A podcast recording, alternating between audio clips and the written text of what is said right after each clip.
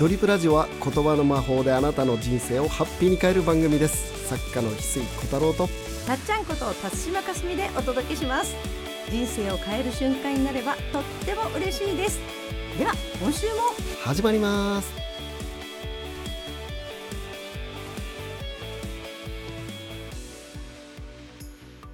翡翠さん今日の名言は何ですか？今日の名言はですねお前ならできるですねこれ名言？これ僕らにとってはめちゃめちゃ名言で、うん。あのー世界一ふざけた夢の叶え方」っていう本に書いたんですが、はいうん。その僕らそのこれ2004年にね、はい。ある実験をしたんですね。うんあのメンタルヘルス協会っていうところで僕は心理学を学んでたんですが、そこで、ね、出会った仲間たちを中心にあの毎月1回こんなになったら嬉しいなっていうのを応援し合う飲み会を毎月1回やったらどれぐらいで夢が叶うのかっていう実験をしてみたんですね。そうしたらですね本当にもう振り返ってもびっくりするぐらいのような奇跡が毎月起きてってうん。1年でほぼみんな想像を超える未来になっちゃったんですね。うんうん。あれは本当にびっくりしたんだけど、その当時ねそんなに冴えてない方の仲間4人で集まってたはずなんですよ。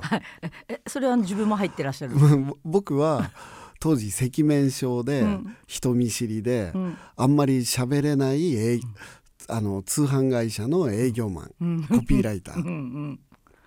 で菅野さんは、菅野一生さんっていう方はね、その探偵をうん。挫折して、インターネットで起業したばっかり。でもう一人その坊主君ってよ、僕らが呼んでた柳田敦君は、うん。あのーあの中途採用で出版社に入って年収大体300万ぐらい。うんうん。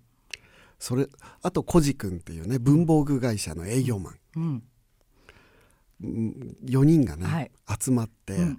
毎月1回応援し一人で夢を叶えようと思ったら、何年もかかるかもしれないけど、4人が4人ともみんな成功するように応援し合ったらすごい速さでうん願いが叶うんじゃないかっていう実験をね、うん。やってみたらびっくりするようなことが起きてったんですね。うん。でまず僕はね普通のそのサラリーマンからね、うん。あの一番最初に僕願ったのは自分の本が発売されて、うん。書店で山積みになってる絵を描いたんですね。一番最初にこんななこんな未来になってたら最高っていう絵を描いて、うんみんなの前で説明して「お前ならできる」っていうのが1回目だったのね。うんうんうんで僕はその僕の本が、まあ、まだね会社員で本なんか一冊も出してないけど自分の本が発売されてベストセラーになって山積みになってる絵を描いたうのね。んで菅野さんはネットで起業したばっかりなのに1億円プレイヤーになる。うんで坊主君はその海の見える家にね、うん、引っ越してサーフィン三昧で世界を股にかけてビジネスをしてるっていう夢を書いてね、うん、コジ君はその文房具会社の営業マンだったんだけど人前で講演してるような講師になる、うん、夢を描いてね、うん、それがねあのほぼみんな1年で叶っちゃったんですね、うん、一年なんですよね。そうなんですよ。で正確に言うとね、うん、坊主くんだけ3年かかったんだけど、うん、ただ坊主くんも1年以内で自分のそのフォレスト出版のね出版社さんに中途採用で働いてたんだけど、うん、その彼はとあの本を売る舞台じゃなくて通販バックエンドの通販部門を任されて。う売り上げを1年で10倍にしてうん史上最年少部長になり、うん。全フロア自分の部下っていう状態に1年でなってるんですよ。へえありえないですよね。そうそう。でその後、ただそのことはうん。最初の段階でノートに書いてなかったので、うん。まあ彼だけ3年かかったっていうふうにあのなっちゃってるんだけど、そこまでは1年で行っててその後ね海の見える家に独立して海の見えるあのい家にで、過ごしてサーフィン三昧で世界を股にかけてネットビジネスをするっていうのは3年後にかなってるんですが、その坊主君除いてねそのみんな1年で菅野さんもそのネットで起業した直後の段階から1億円までね1年でいっちゃったんですね。うん。いやそれはもうよくまあ石井さんのね周りにいらっしゃる方はそれはなんか聞いてますと、はい、そうは言っても そうは言ってもっていうそんなことがあるのかっていう。でそれを今回ね翡翠ラボシーズン7がはい、あの受付スタートしたんですが、うん。まあ、ラボっていうのは、まあ、その今回ね原点帰りなんだけど、まあ、それがまあ僕が願いを叶えたうん。原点なので、もうこのこれ「世界一ふざけた夢の叶え方」っていう本にね詳しい僕らが毎月何をしてたのかっていうのは本に書いたんだけど、うん。それをね改めてその翡翠ラボでではしっかりやる。はいっていうのがまず基本で、はい。チーム編成はね2回やるので、うん。あのーまず最初に4人組作るけど、うん。その後にもう一度途中でチーム替えするので、うん。2チームはい。まあ自分に体験していただく、うん。合う合わないってやっぱりあるから、うん。うん。2チーム体験してもらう、うん。そしてさらに今回の翡翠ラボシーズン7ではその4人を超えて全員で、うん。あのープレゼンうん大会で、はい。その3位までに入賞した人たちうん。のその3人を全員で応援するっていうことをうん。今回初めてはい。取り組むので、うん。そのどういうふうになどんなどんなふうに考えてどういうふうにやっていけばいいのか、うん。その場合翡翠はどう考えるのか含めてそれをね全員分で、うんその全員で3人を応援するっていう形のうん。スペシャル版セカフザをはい。やってみたいと思ってます。ああすごい。人にこう声かけてもらったり応援されるとありえない力が発揮するってことですか？そのなんかまずね、はい。あのー一番感じたのは、うん。まあ、前回も話したんだけど毎月1回定例会と称して会うので、うん。その会うまでになんかいいこと起きてないかなってそうしないと報告うん報告シェアする時間があるから、その時までになんか結果出したいなっていう思いが出てくるんですよ。おーでアンテナが立つと、うん不思議とそのいいことって起きてくるんですよね。ああ1ヶ月の過ごし方が変わるっていう、確かに30日もあっという間ですしね。そうなんですよ。うんうんそれがね、うんだから今回みんなで奇跡を目撃したいですね。ね、身近の仲間の変化を見ることで、はい。また刺激も受けるし、はい。一緒にってことですね。そう。あの3つの間が揃った時に、うん。結構奇跡ってあっさり起きるんですが、うん。3つの間っていうのは時間と空間と仲間っていう3つの間なんですよね。うん、同じ場所同じ空間を共にしてその同じ時同じ空間を共にする仲間とね盛り上がった時にうん。あの奇跡は起きてくる。うん。で僕はなんでこの4人チームで毎月定例会と称して応援する会を作りたいかと思ったかというと、はい、僕はその前のその20代の時に、うん。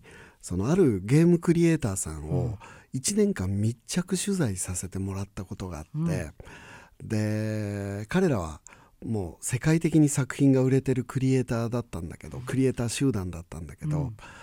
どうやってアイディア出してるかって言ったらめちゃめちゃ盛り上がってる中に、続々アイディアが湧き上がってくるんですね。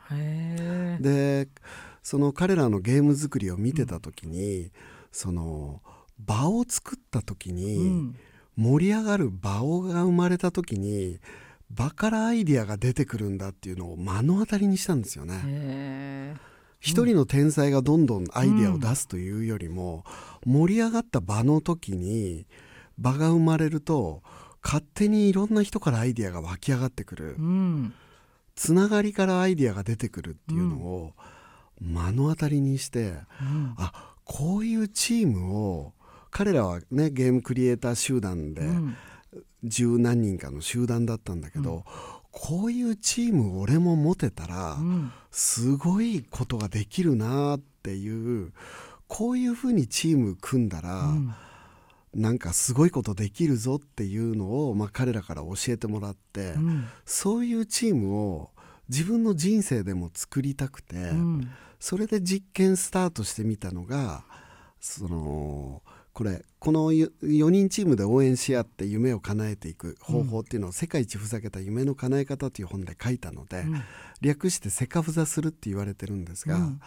そのすまあある意味そのゲームクリエイターさんがゆ作品を作ってたやり方を、自分の人生でもそういうチームが欲しいと思ってスタートした実験スタートしたのが、このセカフザなんですよね。えー。今更ですけど久井さんが4人でじゃあやってみようって声かけたのが本当の今のそのきっかけだったってことですか？最初ね、あのーやっぱりメンタルヘルス協会っていう、一緒に心理学を学んでいく仲間が、その3人核でできたので、でいろんなそのワークをね、うん。習ってるから、はい。それを毎月ね、あのーいろいろ自分の願いを深めるのにやっていこうっていうことでね、そのスタートしたんだけど、あこれでこの仲間は、この仲間でチームになるなって思ってね。共通点は冴えない4人。さっき、もう今では今となってはね、はいはい。やっぱりみんなすごいんでね、うん。あのもうなんか冴えなかった頃がちょっと信じられないっていうか、うん。やっぱりなんかけすごいメンバーが集まったんじゃないかとさえうん。ちょっと勘違いしちゃいそうになるけど。ヒーロー中のヒーローじゃないです。か一年で夢を叶えた男たち。これ本当にみんなの憧れですよ。でね僕はその後に、うん。あのもう一回セカフザチームを作ったことあるんですよ、うん。でもねそれはねう、ん。6回ぐらいやったら、うん。みんな願いがやっぱりまたうん叶い出して、あのーもうみんな忙しくなりすぎて、はい。もうこれ以上そのこれ以上なんか成果出しても忙しくなるだけだから、一旦ややめよう。っていうことで。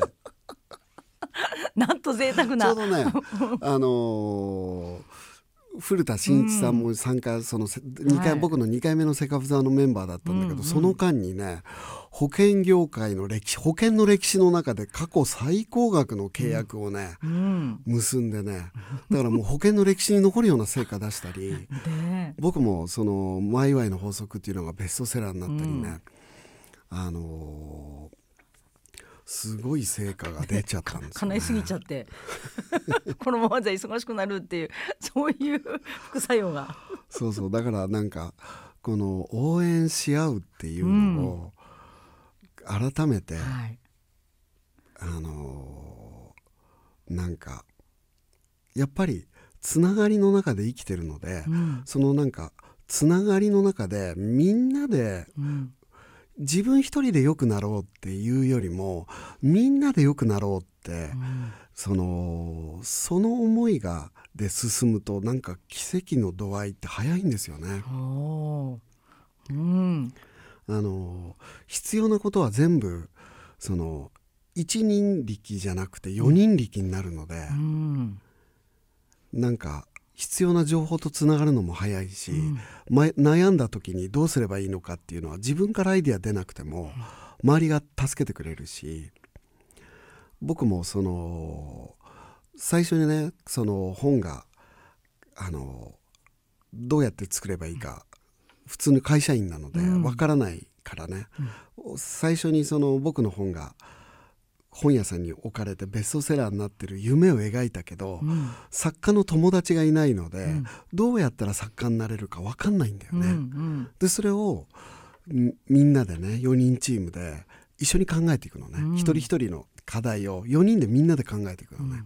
いやでも翡翠作家になりたいって言うけどそのなんか書いてないとうん作家になれないんじゃない？っていう、うん当たり前なことを指摘されてね。僕は作家になりたかったけど何にもしてなかったんだ なりたいとは思っていた。なりたいとは思ってたけど、うんうんそうだな。でブログとかした方がいいんじゃない？って言われてね、いやでも俺当時ねそのブログって誰もまだ書いてなかったから、その始め方が分かんなかったうのね。ん。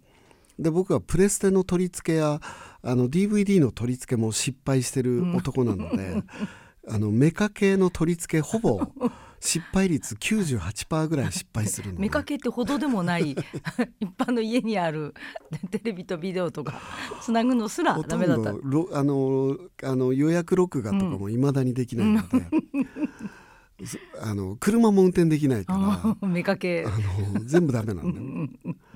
うん。自慢じゃないけど。自慢じゃないけど全部ダメ。うんはであの電子レンジの使い方いもかみさんに聞かないと「これ何ワットでやるの?」とか。で 電子レンジも一人では使えないぐらい電子レンジは選んで押すだけですよね。もう全部かみさんがしてくれるので。あのできないのよ俺あそこまでの方なんですね。車も運転できない電子レンジも使えない。だからブログを立ち上げるのって絶対できないのね、うんうんもうできない自信しかなくて、自信満々。うん、でも俺には仲間がいるんですようんうね、ん。じゃあ俺俺ができないことは仲間に頼めばいいから、うん。うん。したら仲間の菅野さん「じゃあ俺んち来いよ。立ち上げてあげるから」うん。って言ってねで菅野さんち行ったら菅野さんも立ち上げれなくて。で小島君呼んで。で小島君がセカフザの一人のね4人いるから。菅野さんはやれると思ったんですかね？菅野さんも意外と苦手なのよそうだけど俺かっこいいです。よ。俺んち来いよって時点でめちゃめちゃかっこいいのに やれないっていう。面白すぎる。でその4人でうん。みんなでうまくいこうみんなで成功しようっていう方がうん。早いんだよねあー。圧倒的に。えー。なんかルールとかあるんですか？否定の言葉を使わないとか。あ特にルールなかった。ないのに。うん、なんかそんなに厳密にそのやってたわけじゃないから、うん。実際は菅野さんがあのーいつもね7割ぐらい下ネタ言ってるんですよ。そんなに真面目にしてたわけじゃなくて、なるほど。そうしたら、頂上戦士ケルマディックさんが、うんうん。翡翠さんたちが夢が叶ったのはそれだって言い出して、はいはい。ねま目に見えない世界をね、はい。もうスピリチュアルな世界を40年研究してる、うん。もう30何年、378年研究してるケルマディックさんがですね、うんうん翡翠さんたちが奇跡的にどんどん願いが叶ってったのは、菅野さんが下ネタを言ってたからだって急に言い始めて。えー、そこ。いや僕ら菅野さんの下ネタに迷惑を受けてて 出入り禁止になった店さえあるぐらいなんですよ。いつも集まってた場所は。声がでかいから。他のお客様のご迷惑。声でかくて下ネタすっごい大きい声で言うから。はあの出入り禁止本当に出入り禁止になった店もあるぐらいで、あのそれだよって。あのね肯定されちゃった。その4人のつながりを、うん。下ネタっていうのは、うん。しもうね古来から、ん。そのアフリカのねある民族では、はい鳥男といううん。漫才コンビみたいのが2人出てきて、うん。朝まで延々と下ネタを漫才のように喋って村中で盛り上がるっていう祭りがあるんだ、うんうん。そうすると翌朝みんな病気が治っちゃってる。それはとにかく下ネタを話すと、ん。下ネタというのは最短時間で集合無意識でつながれるってケルマさんは言うのね。確かに下ネタって本能的な部分あるじゃない。あ 下ネタですからね。だから境界を突破してはい。深い部分でお酒を飲んで下ネタを話すと、うん。短期間で集合無意識でつながれるらしいのね。でそれで盛り上がっていく中で、楽しい気持ちになって、気づいたら病気が治ってるっていうね、うん。そういうそのアフリカの方のある部族のお祭りで鳥男のたちのはい。その儀式っていうかうん。お祭りがね、あるんだってケルマさんが教えてくれて、うん。君たちがやっていたのまさにそれだ。で下ネタでね、うん。笑いながら下ネタでやって4人が集合無意識であっという間につながったんだよ。う。ん。でそれによって僕に必要な情報が4人全員に降りてくる。う、んうん。ね、だから僕は3秒でハッピーになる名言セラピーってそのセカフザをやり始めた1年後にうん。デビューできることになったんだけど、うん。その本の最後っていうのは今日亡くなった人が何としてでも生きたかった一日なんだっていう韓国のね「賢木」っていう小説の中に出てくるフレーズを書かせてもらってるんだけど、そのフレーズ僕知らなくてその締め切り直前に坊主君が酔っ払って言った言葉なんだよね。今日っていう一日は何とかしてみんなね、あの今日という一日はね昨日亡くなった人が何としてでも生きたかった一日なんだよって、坊主君が酔っ払って熱く語り出したのね。で僕本の締め切りだったのでえその言葉ちょっとメモっといたのね。で翌日坊主君に「あの言葉使わせてもらっていい?」って言って、そしたら「え俺そんなこと言った?」って言って覚えてないんで酔っ払って言ってて覚えてなくて。ええー、と思って。で検索したらそれそれと似た言葉が、韓国の「賢木」っていう小説のフレーズの中であるって分かって。でもその小説の中の言葉より、うん、坊主君が言った言葉の方がかっこよかったの。うんうんだからその僕の本の中では賢木の参考文献で載せながらも、うん、まあ、実際は坊主君が言った言葉を、の方を書いて。だから僕に必要な言葉がまさにね無意識のうちに坊主君に降りてきてるっていううんうんうん、そういう現象が1年間に応じてどんどん起きてきたので。はあ、それが一人ではなく4倍になるっていう。うんすごいですね。そうだからまあね、うん、下ネタ、うん、菅野さんみたいな人がいないとね、うん、なかなか下ネタどんどん言う人って普段普通は出会えないと思うので、ね、ここでちょっとドキッとするのはみんな「え下ネタを準備していかなきゃ入れないんですか? これははっきり言ってみましょう。もう 笑い合えばいいんです、ね、あそうです。別に下ネタ必須アイテムじゃないですよ。下ネタはむしろ僕は得意じゃないので。そうです、ね、僕は下ネタ言えないからね。言おうと思ったらもう顔が赤くなっちゃうから。そうですよ、ね、あの僕はすごい苦手なんだけど、えー、そういう人であってほしい。石井さんが下ネタをどんどん言う人になったら。いや、えー、あの坊主君も言わなくてうちらの仲間では菅野さんしか言わなかったけど。貴重な4分の1の確率まあ要は盛り上がって笑ってればいいんだよね。はいはい盛り上がって笑う。うん、確かになんか笑った瞬間に何かパンパンって変わる感じってありますよね。だからつながりの中で、うんみんなのがみんなの願いを叶えていくっていうのが、うん、まあ翡翠ラボでやってることの原点の一つなんですね。うん、なのでそので僕「お前ならできる」っていうのは合言葉にね、うん、そのセカフザをしてたわけなんですがそのまあ翡翠ラボシーズン7がですね、はいいよい。よ3月24日から幕開けとなるので、全7回のね、連続ワークショップでね、あの今年は結構僕ちょっといろんなやりたいことがたくさんあって、うん、そのイベントっていう意味では今年ね、うん、9割ぐらい結構今減らしてるので、うん、まああんまりそのないのでね、あのー、この機会に翡翠ラボね、はい、ぜひこの機会に合流していただければと思います。貴重な翡翠さんに会える場としてしかもね連続して会えるので、はい、話してみたいとか会ってみたいって方々このチャンスを逃さないように待ってます、はい、ありがとうございます。ありがとうございます。この星が銀河一楽しいドリームプラネットになるために日本の精神性を100年進化させたい。そのためにお送りしているドリプラジオ。あなたの心にそっと寄り添えるラジオになりたいです大切なお友達にも紹介してもらえたら嬉しいです。翡翠小太郎と。たっちゃんでした。また来週。会いましょう